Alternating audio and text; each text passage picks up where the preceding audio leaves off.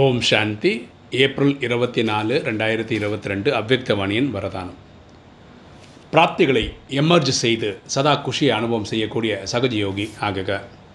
பிராப்திகளை அதாவது பாக்கியத்தை எமர்ஜ் அதாவது வெளிப்படுத்தி சதா குஷியை அனுபவம் செய்யக்கூடிய சகஜ யோகி ஆகுக. விளக்கம் பார்க்கலாம்.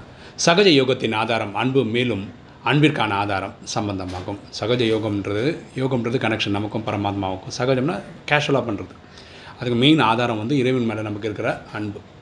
இறைவன் இருக்கிற அன்புக்கு ஆதாரம்னால நம்மளுடைய சம்பந்தம். அவர் நமக்கு அப்பாவா டீச்சரா சத்குருவா இந்த நேரத்தில் இருக்கிறார். சம்பந்தத்தை நினைவு செய்து செய்வது எளிதாகும். நம்ம அப்பாவை கனெக்ட் பண்ணுறது ஈஸி டீச்சரை கனெக்ட் பண்ணுறது ஈஸி இல்லை. சம்பந்தத்தின் மூலம் தான் அனைத்து பிராப்திகளும் ஏற்படுகிறது கரெக்டாக அப்பாவோட சொத்து பையனுக்கு எப்போ கிடைக்கும்?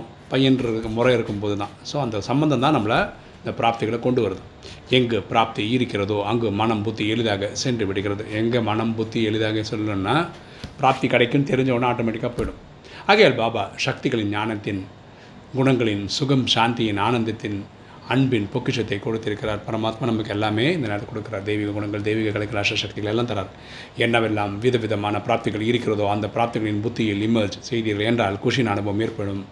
மேலும் சகஜ யோகி ஆகிவிடலாம். ஸோ பரமாத்மா நமக்கு கொடுக்கக்கூடிய இதில் அஷ்டசக்திகள் தெய்வீக குணங்களை அது இதெல்லாம் நினச்சி பார்க்கும்போது அதை நினச்சிட்டே இருக்கும்போது அது எமர்ஜ் ஆகும். இறைவன் நினை பண்ண சந்தோஷமாக இருக்கும்.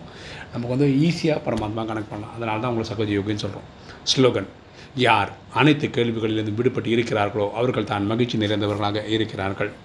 யார் அனைத்து கேள்விகளிலிருந்து விடுபட்டு இருக்கிறார்களோ அவர்கள் தான் மகிழ்ச்சி நிறைந்தவர்களாக இருக்கிறார்கள். பாருங்களேன் நம்ம இறைவன் கூட இருக்கும்போது இறைவனுக்கு எல்லாமே தெரியும். நமக்கு தெரியணும்னு அவசியமே கிடையாது. அப்படிப்பட்டவர் கூட இருக்கிறாருன்னு தெரிஞ்சாவே நம்ம மகிழ்ச்சிக்கு எப்போவுமே மகிழ்ச்சி நிறைந்து தான் வாழ்வோம். எண்ணம் போல் வாழ்வு